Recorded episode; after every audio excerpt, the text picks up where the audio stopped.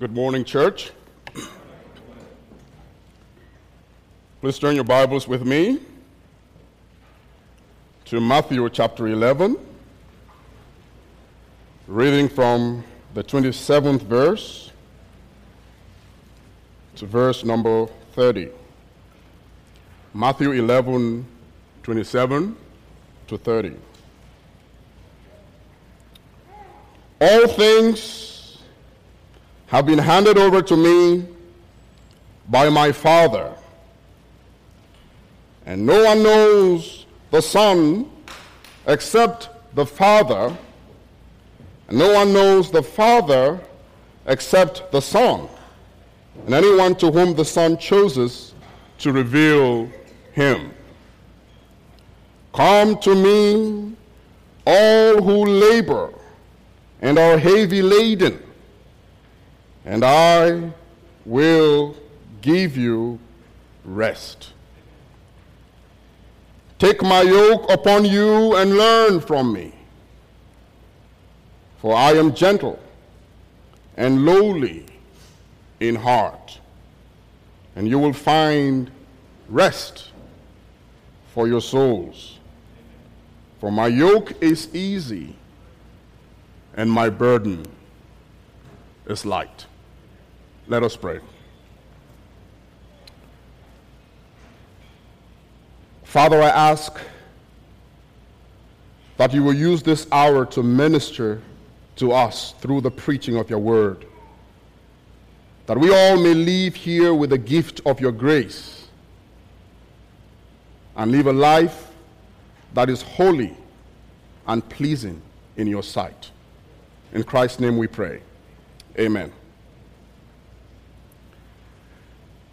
Medieval Greek philosophers philosophized on the idea of the highest good. They observed that human life was characterized by pain and suffering. But amid this suffering, there was still good that afforded man a sense of solace against the backdrop of pain. And of all the good things in the world, these philosophers thought that there must be a greater good that supersedes all other good. A good that is an end in itself and at the same time contains all other goods. And that they termed the summum bonum.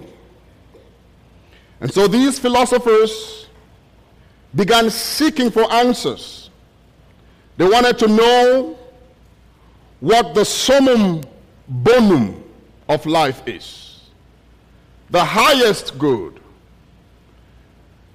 A good which is an end in itself and contains every other good thing. And this research was very necessary because they wanted to teach society what should be the fundamental concern of humanity when facing the realities of suffering in this life. But theologians already had an answer to the question of the summum bonum even before philosophers raised up the idea. Now, I like the way Robert Jastrow, a leading NASA scientist, spoke on theologians and the quest of the unknown. This is what he says in quotes. For the scientist who has lived by his faith in the power of reason, the story ends like a bad dream. He has scaled the mountain of ignorance. He is about to conquer the highest peak. And as he pulls himself over the final rock, he is greeted by a band of theologians who have been sitting there for centuries. End of quote. Now, for centuries, while philosophers scaled the mountain of ignorance in search of the summum bonum, theologians already had the answer. And the answer was God. And as a theologian myself, I can speak without no fear of contradiction that God, in the midst of a life that is characterized by suffering and pain as a phenomenon, we can affirm that God is indeed the summum bonum of life. He is the highest good that man has ever need and will ever need in this life of suffering. And this is so because God is not only an end in himself, but every other good that man can possibly think of is found in God. And that is why great theologians in the past have spoken of God as the summum bonum. St. Augustine of Hippo, the great theologian of Carthage, once said in his confessions, he said, Thou hast made us for thyself, O Lord, and our hearts is restless until it finds its rest in thee. What St. Augustine is saying here is that man was made for God.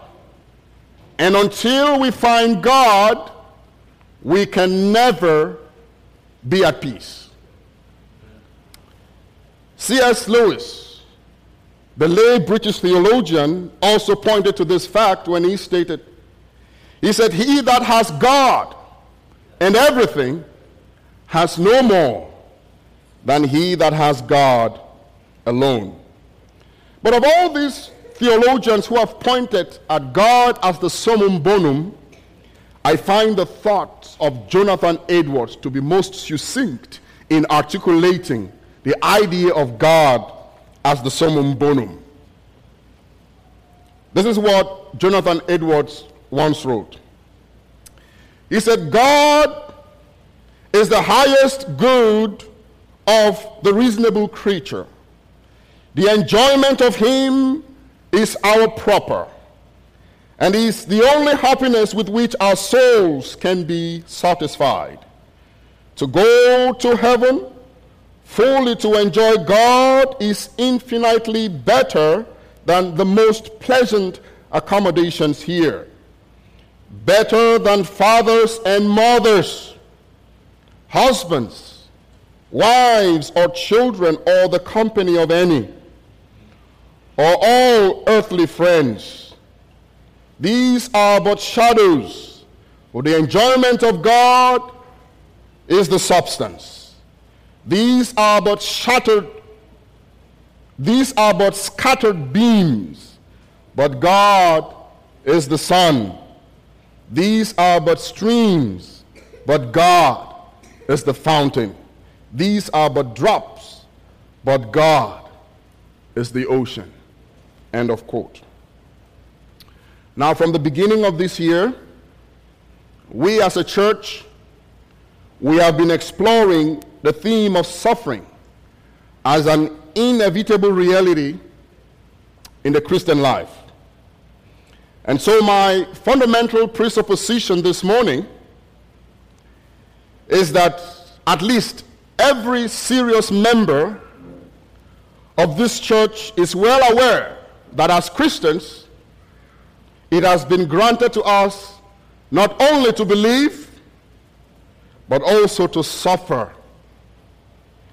And the issue, therefore, this morning is not whether or not as Christians we will suffer but where we should turn to when we suffer. Now, over the years and even up till today, in the face of suffering, people, including Christians, have been turned into men, have been turned into friends, have been turning to parents, have been turning to bosses, sponsors, and you can name it. And others have been turning to alcohol. And others have been turning to smoking. And others have been turning to sexual pleasures and wanton pleasures. And worse still, some have been turning to prosperity gospel theology. And all of this is in a bid to escape the reality of suffering. But I set out this morning to preach that peace, joy, and comfort is never found in a bottle of liquor. Joy is never found in the bosom of a prostitute. Peace is never gotten from the stick of cigarette. The supposed peace or joy you can get from those things are only temporary. And as a matter of fact, they are bogus. True peace can only be found in God. And little wonder why David declared in Psalm 20, verse 7, he said, Some trust in your chariots and some in their horses. But in times of suffering, we will trust in the name of the Lord our God. And so this morning I set out to preach that the means through which we will find peace in God is never through Muhammad, as Muslims will teach. It's never through Buddha, as Buddhism will teach. But it is only through Jesus, the Son of the living God. And the only way in which we can get this peace that is found in God is to go to Jesus. Go to Jesus. And the idea of going to Jesus should mean two things for you this morning, depending on who you are and where you are you are at in your spiritual walk. First, for you who have been genuinely saved by grace and you can call yourself a Christian. But in the face of suffering and trials, you act and speak as though you have no Christ in you. What this means is that you should realize that the one who has saved you from sin is also willing to carry your physical burdens. Take advantage of the Christ that you have in your lives. Don't carry that burden by yourself. He is willing to stand by you. Don't speak like someone who has no Christ. Don't be a Christian who wakes up in the morning and prays, Our Father, and live the rest of his life as though he was an orphan. You have a God who is willing to help you. If he showed love to you by saving you when you did not deserve, how much more will he not stand by you in your times of trial? And secondly, what this means for you is that if you are here and you have not yet given your life to Christ and you have not yet been converted, what this means is that Jesus is your only hope. Jesus is your only option. And all you need to do is come to him. He will not only save you from sin and the impending wrath of God, but he will bear your physical burden too. And so whether you are a Christian, converted, or you are yet to be converted, you are well suited for this message with the messianic call for you today. Come unto me. And that is why I have assigned this message this title, which as in Latin would say, it's in the ipsissima verba of Christ. The exact words of Christ to those who are suffering. Come unto me. Come unto me. And so, as I expose the meaning of Matthew chapter 11, verse 27 to 30, my goal would be to deconstruct four fundamental truths from this text. First, what I'm going to do is that I'm going to define the audience in this text so that you can clearly see how this can be applicable to you as a 21st century audience in Baltimore City. And second, what I'm going to do, in a bid to do justice in my text, is that I will point out the theological relevance of the internal evidence that justifies this call. Uh, that sounds high. Let me take it over again. What I'm going to do is that I'm going to show you the theological relevance of the justification of this call. So this call has a justification that can be theologically explained. And third, I will help you understand the promise in this call. And fourth, what I'm going to do is that I'm going to show you how, according to the text, this promise will be fulfilled. Then I will wrap up as soon as I possibly can, then get out of your way. Talking about the audience of our text, who is Jesus talking to? Internal evidence points clearly to those who are weak and are heavy laden, or those who labor and are heavy laden. But who are these people? It refers to the Jews, the Jews in general, who were under the legalistic, oppressive demands of the law as imposed on them by the scribes and by the Pharisees. So these legalistic impositions of the law was a burden to the people. And so Jesus comes in and says, I am the fulfillment of the law. If you come to me, you will find rest from the burden that the law puts on you. But this makes us different from that audience because we are not when we are not no longer under the law, but we are under grace. So how can we situate ourselves as a 21st century recipient of this same messianic call? Well, I think uh, I believe that Jesus was concerned about the state of the people and which was caused by the law. What was the state of the people? They were weary, they were heavy laden. In other words, they were suffering. So Jesus was concerned of the fact that they were suffering. Now, the point I want to make here is that irrespective of the reason for your suffering, the very fact that you are suffering, Jesus offers himself as the way forward for you. So, the clarion call to come is for anyone who is suffering. For those in the first century era, they were suffering because they were under the law. But we may not be under the law today, but we are also suffering for different reasons. We are suffering for financial reasons.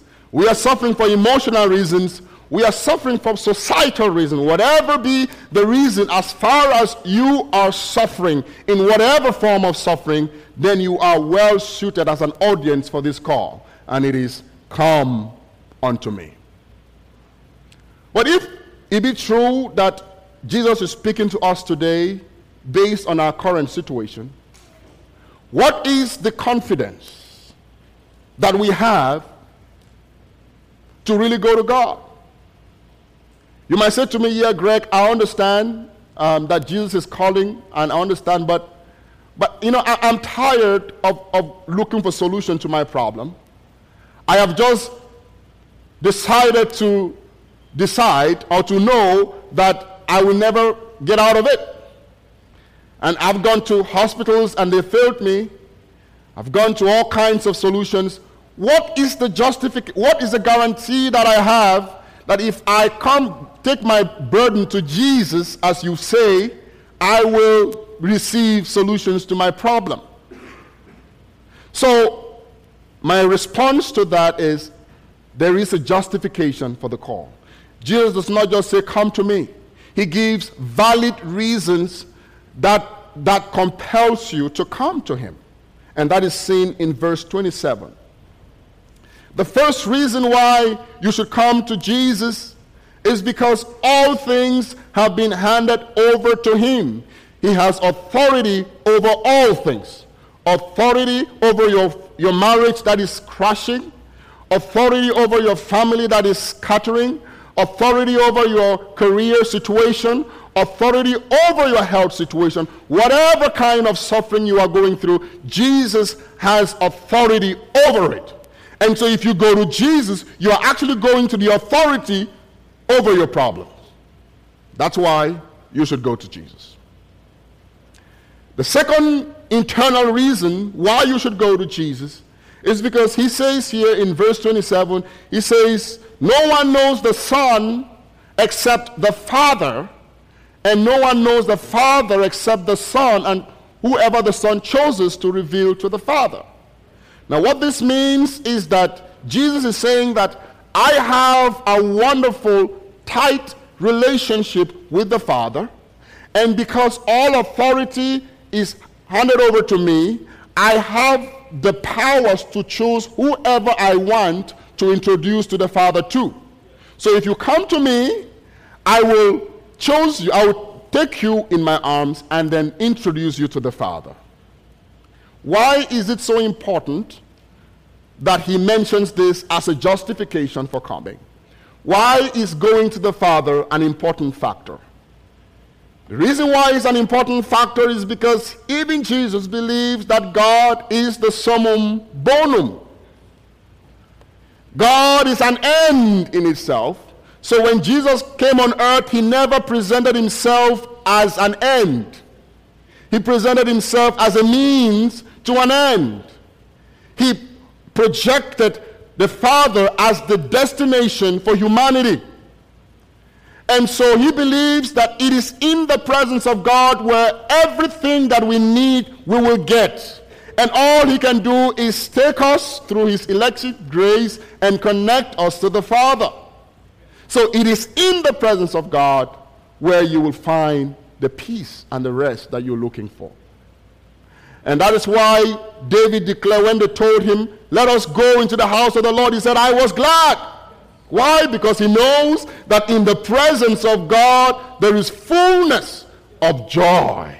And in his right hand there is a never ending pleasure. Friends, there is some level of joy you get when you drive a brand new BMW or a brand new Mercedes there is a level of joy you have when you spend the Sunday with your mother celebrating Mother's Day. But the joy that is in the presence of God is transcendent, it cannot be defined. Every other thing on earth falls under the law of diminishing return. The law of diminishing return said the more you consume, the less you desire. You know, some of us, we have our mothers here, but we just want them to be here for a few days and go back. Because when they stay too long, then it becomes something else. Because everything, even the love of the mother, the love of friends, is affected by the law of diminishing return. But, but the feeling, the joy that we get in the presence of God is not affected by the law of diminishing return. Such that the more you are in the presence of God, the more you want to be in the presence of God. And Jesus says, I am the only one that has access to that place. And you cannot get there through Muhammad or through Buddha or through any kind of means. If you come to me, I have the powers to connect you to the summum bonum of life. Then it will be well with you. So, two justification why you must go but to Jesus and nothing else. But then, what does Jesus really promises if we go to him? In order for us to hold God accountable to His word, we must first of all understand what He has promised. One of the reasons why some people become annoyed with God and leave the faith is because they were expecting God to fulfill the promise He never made. So, so, so you cannot think of God uh, disappointing you if you don't even understand what God has promised. So, what does Jesus promise? What does he exactly promise to do to us when we come to him? The text clearly states, he says in verse 28, I will give you rest. Now, take note here that Jesus did not say, When you come to me, those who are in need of money, I will give you money. Now, Jesus didn't say that those who are sick, when you come to me, I will heal you.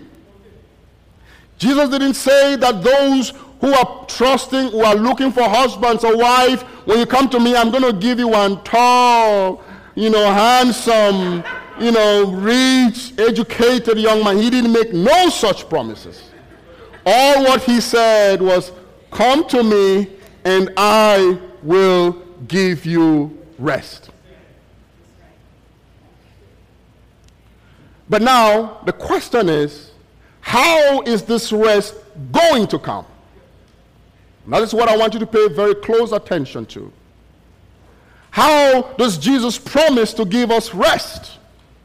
Now, prosperity gospel theology teaches that when you come to Jesus with your problem, the way that Jesus will give you rest is by giving you the things that you need. And when you have them, then you have rest. Amen.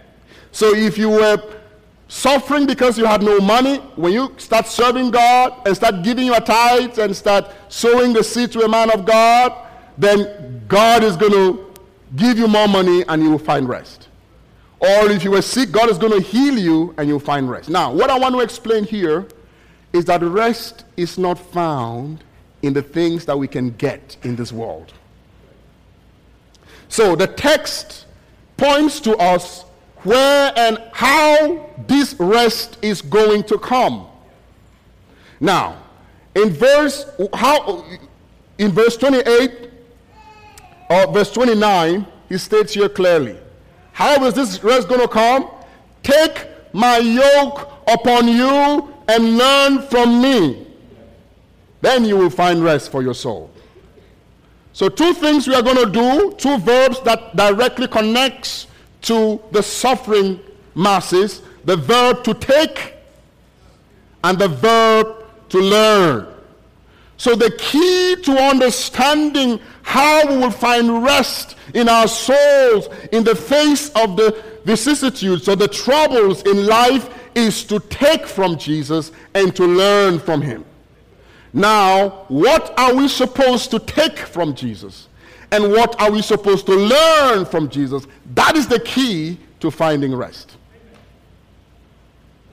The text clearly points take my yoke, my burden. We need to understand then what Jesus means by burden. But that is very ironical because we come to Jesus in search of help.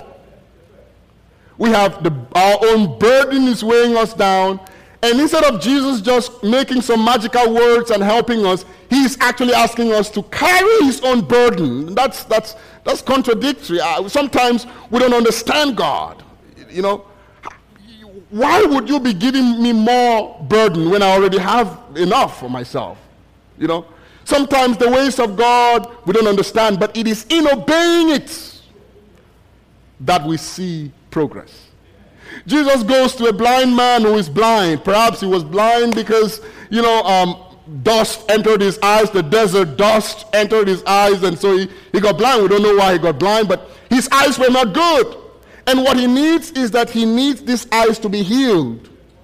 Instead of Jesus looking for clean water or something nice to, you know, fix the eye, he takes mud and puts in his eyes. You know, we don't understand that.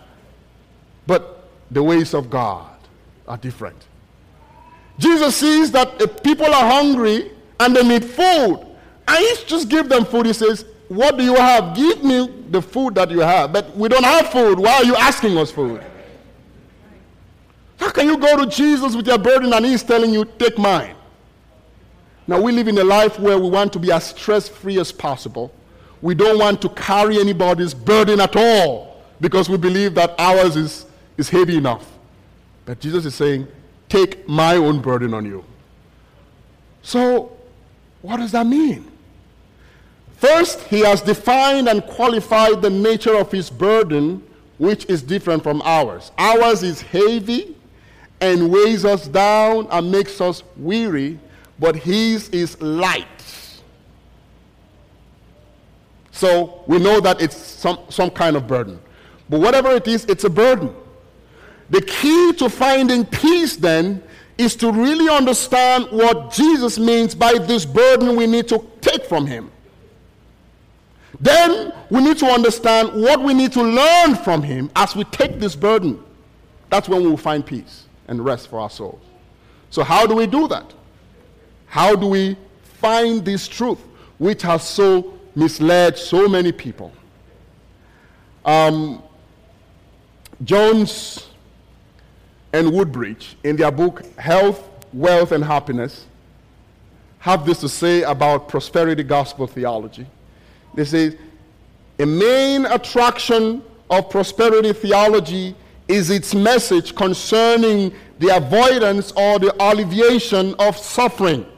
So, one of the reasons why so many people flock into Pentecost, uh, uh, prosperity gospel preaching churches is because they tell them we know how to get you out of suffering in a way that you, know, I, I, I saw the name of the church one day. I said, the name of the church is One Minute Miracle Center. You know, that's the name of the church. When you go there, in, in one minute, you will get your miracle. Instant miracle. You know, you don't have to delay. You don't have, there are no procedures involved. You just get it. And, and so people, there is a natural desire for us to run away from suffering. But the problem with prosperity gospel is not that they are trying to help people out of their suffering, but it is the way in which they are helping out, helping people out, and what they teach in helping people out. So Jesus is saying here, yeah, you need to get out of your suffering, but I'm going to tell you how you need to take my own burden upon you. It's not about, I don't see any sow a seed to a man of God. I don't see any fast and pray for 10 days and for 40 days. I don't see any of those things. He says, take my burden on you. So, what is this burden? In order for us to understand this burden, we need to ask ourselves the question what is Jesus doing? To learn from Jesus, we, need, we, learn, we, need, we learn from what he is doing. And so, to know what Jesus is doing, we look for the verbs that are connected to Jesus in the text. Let me tell you, the answers to the Bible are found nowhere else but in the Bible. Don't be a preacher who reads from the Bible and preaches from the newspaper. Okay? The answers are found right there in the Word. It is the Bible that explains itself. So if you have any questions, ask the Word. And so here we look for the verbs that are connected to Jesus, and then from there we'll know what Jesus is doing and what are the things that are his burden, and then we'll know. So there are three verbs here that are connected to Jesus. In verse 27, the verb to know, he is knowing the Father. And then at the later part of verse 27, the verb to reveal, he is revealing um, the Father. And then the last verb is the verb to give, he is giving us rest. Now, if we were in an exegesis class, I would delve more in, you know, expounding on these verbs. But, but what we're going to do is we're, we're going to camp on the verb to know because it is the verb in the verb to know that we'll find out what Jesus' burden is and what we need to learn from him. Now, what Jesus is doing here is that Jesus is knowing the Father. That's, that's something, that's an action. And how is Jesus know, now? This knowing here it has a it has an undertone of koinonia, fellowship. So there is some good fellowship, relationship that is going on between him and the Father. And there are key things that make this relationship cordial while Jesus is on earth. And it is the fact that Jesus is gentle and lowly. So these virtues that emanate from Jesus as a man makes it easier for him to communicate with God because as man he, Jesus is God. So he, but what he did is that he humbled himself, became gentle and lowly so that even while he is in human form, he can still be in communication with the Father. And so, Jesus' major burden while he was on earth was not the slandering that was going on against him or the plot to kill him. That, that was not Jesus' problem. Jesus' major concern as he moved around, he wanted to be in connection with his Father. He wanted to be in relationship with his Father. He wanted to be in knowledge with his Father. That was his primary concern.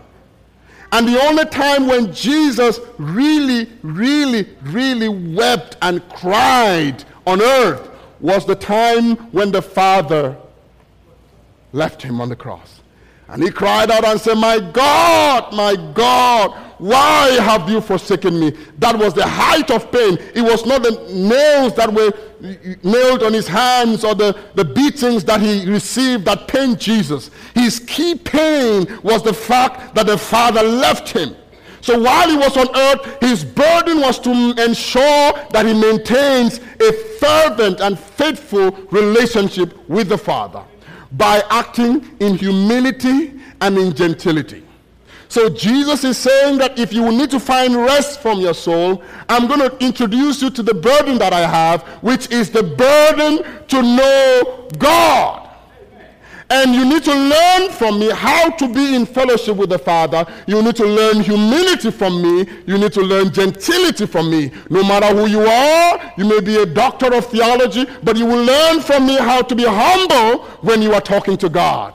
You may be a grandmother with, with many children who are successful. When you learn from me, you will learn how to be humble when you are talking to God. So that is what Jesus is talking about we will learn from him how to be humble while we make the burden of having God, or of the Father, as our burden. Then, Jesus says, you will find rest for your soul.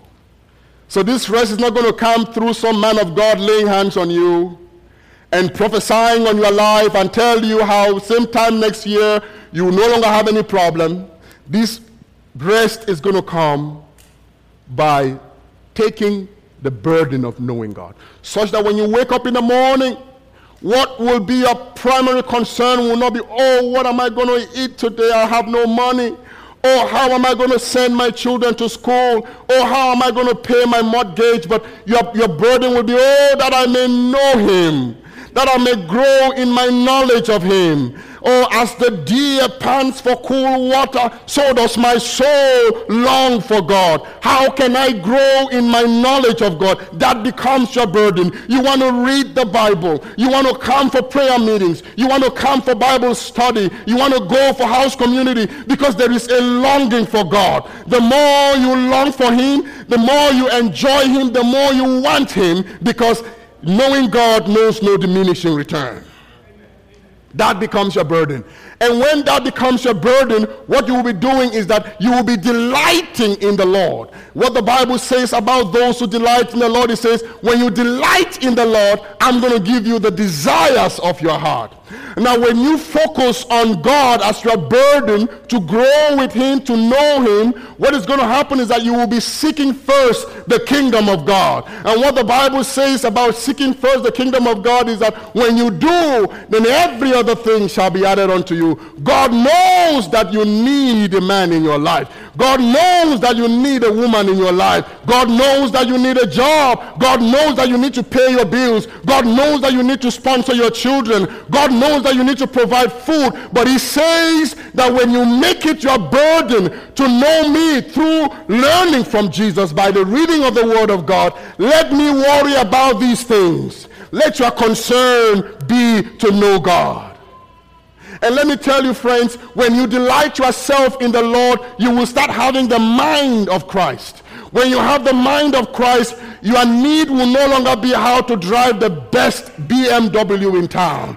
Your need will no longer be how to live in the most expensive mansion in Baltimore. Your need will no longer be how to, to, to, to, to do the most expensive and elaborate wedding in town. Your need will be how to grow in holiness, how to go in righteousness, how to be a faithful member in the church. Because when you, when you have the mind of Christ, you will be delighted in the things that Christ takes delight in. And I tell you, Christ doesn't delight in all the material things in the world. So, so, so it's, it's a contradiction for you to have Christ and delight in Christ, but have desires that are contrary to the desires of Christ. And you will find rest for your soul. This rest will come then when, when, when, so what is going to happen is that when you get, you, you become busy knowing God, and growing in your relationship with God, before you know it, you will see how God is going to be meeting your needs. You will see how those things that that matter to you, God will be meeting them one at a time. That is the faithfulness of God. The faithfulness of God means that He knows what we need and He will provide. What does He say? He said, We shouldn't worry about anything. Let's be like the, the, the flowers in the field. They don't worry about how they are clothed, but God takes care of them. Let your worry only be the Creator, how to grow in your fellowship with God. That is how you will find rest for your soul. And so, what Jesus is saying is that in the midst of pain and suffering, you will find rest in your soul. He does not promise that when you have cancer, He's going to take away the cancer. What He promises is that in cancer, you can still enjoy His rest. What He promises is that if, if, if you don't have a job, it is not like tomorrow you're going to get a job. What it means is that even in your unemployment, you can still enjoy God's rest in that. What he promises is that even if you are still going through the suffering of singlehood, even at that, what is going to happen is that he will give you rest in that suffering. So our theology is different from prosperity gospel theology. We don't believe that you find rest by getting the things that you need. We believe that you find rest by getting God in your need. And so the key, my dear friends, is to come to Him. That is the only way in which we can really get this rest that we need. I have a good news for someone here this morning. You can enjoy rest. You've been toiling on your own all this while. You've been suffering and been looking for ways to get out of it. You can enjoy rest. The fires may be there everywhere around you, but they will not consume you. You may walk through the waters, but you will not be drowned by it when you are enjoying God's rest.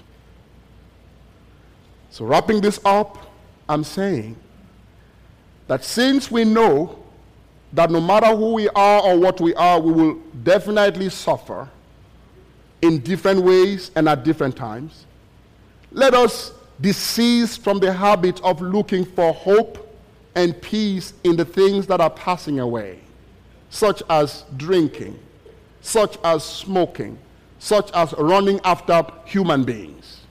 Let us go only to Jesus because he saved us. So if he saved us from sin, he will he's definitely concerned enough to stand with us in this time of need. But why should you go to Jesus only? Because he is calling you. He has been calling you ever since that marriage started cracking.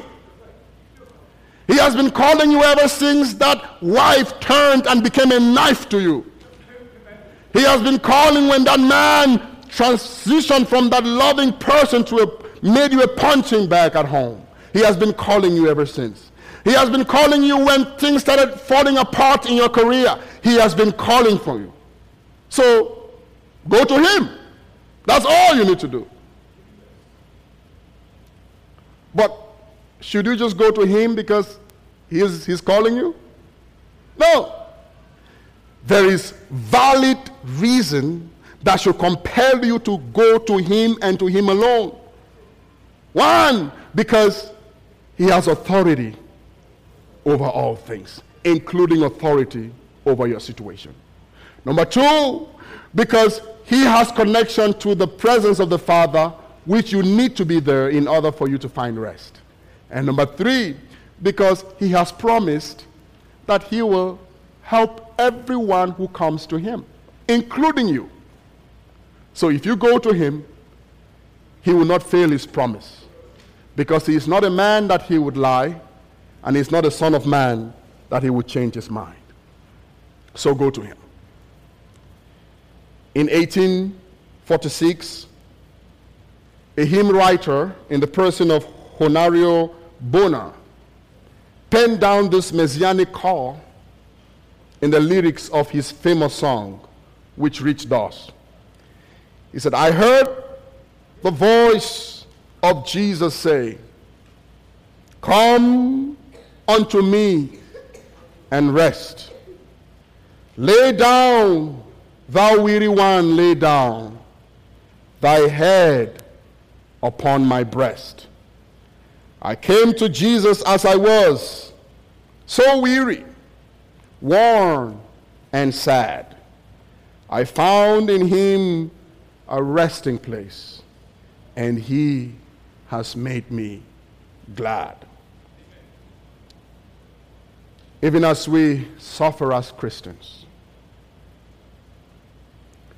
I encourage you to remain encouraged that you can find in Christ a resting place, and He will make you glad. And all what He's saying to you this morning is come unto me. Now, what are you going to do? Are you going to accept His call or reject it? Let us pray. Father, speak to every one of us. Let this message have a bearing in our hearts. To those of us who have been saved by grace, let this remind us that you are also willing to carry our burden. To those under my sound who are yet to be converted, let this message remind them and give them a firm pricking in the heart that they may turn to Jesus and be saved. Let your word work wonders in our hearts this morning as we trust in you. In Christ's name we pray. Amen.